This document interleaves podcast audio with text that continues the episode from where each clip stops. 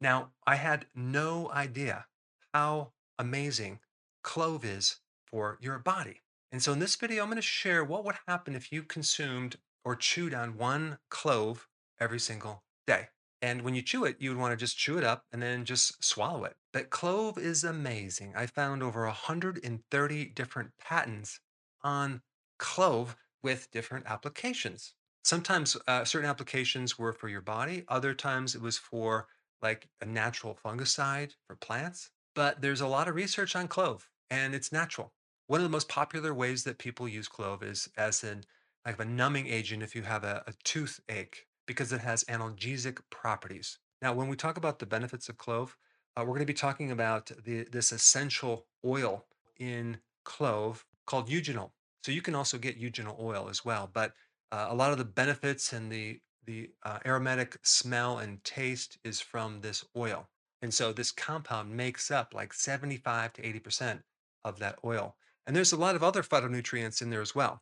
One thing I like about using uh, natural herbs or spices is that you get the whole package from nature. It's not an isolated compound like they would use in drugs. And by the way, over 50% of all drugs are derived from plant chemicals. Usually they isolate them and then synthesize them so they can then patent them. But there's some really fascinating properties of clove I want to share with you. These properties are basically defense mechanisms that the plant has created over a long period of time to keep itself alive. And what would you think would be the major attack on plants? If you've mentioned microbes, you are correct. So, this is why clove has some pretty powerful antimicrobial properties antiviral, antibacterial, antifungal, anti candida, antiparasitic. So, this is why it's very beneficial to have it in your mouth, simply because so many people have an overgrowth of candida. They might have biofilms that turn into plaque. They might have some type of gum infection. So, clove oil or just chewing on a clove would be something I would recommend. Now, of course, check with your doctor before chewing on cloves because I'm not claiming that this can cure you of any medical diseases. And if you do become cured, don't mention my name. Some people even use the clove oil on their scalp for problems of fungus or some pathogen. In some of the studies, which I'll list down below, you'll see that uh, it can even help reduce the toxicity that's created as a byproduct from fungus.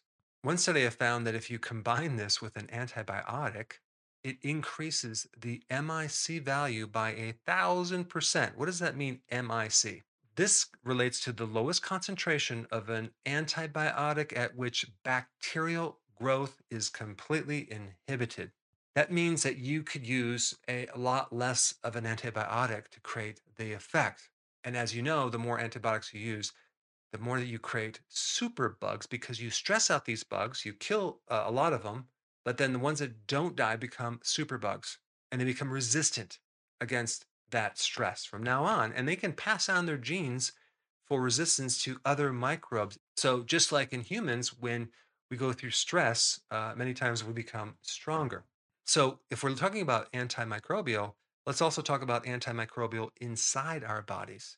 There's some research on how clove oil can help with H. pylori, which is behind certain types of ulcers and even gastritis. Well, clove happens to inhibit H. pylori and improve peptic ulcers and gastritis and indigestion and gas and bloating. But other than that, it doesn't really do anything. And I'm being very sarcastic.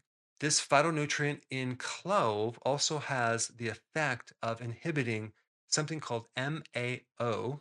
So it's an MAO inhibitor, which, if you look up an MAO inhibitor, it's used as an antidepressant where certain receptors are inhibited. So you have an increase of noradrenaline, serotonin, and dopamine. We also have an anti inflammatory effect. So it's good for arthritis. There's even data on having properties anti cancer, uh, specifically lung cancer. Now, as far as side effects from clove oil, and I'm talking about the oil, not the clove itself, as long as you stay below 2.4 milligrams per kilogram of your weight, and that's what I like about spices and herbs and things like that, they're relatively safe.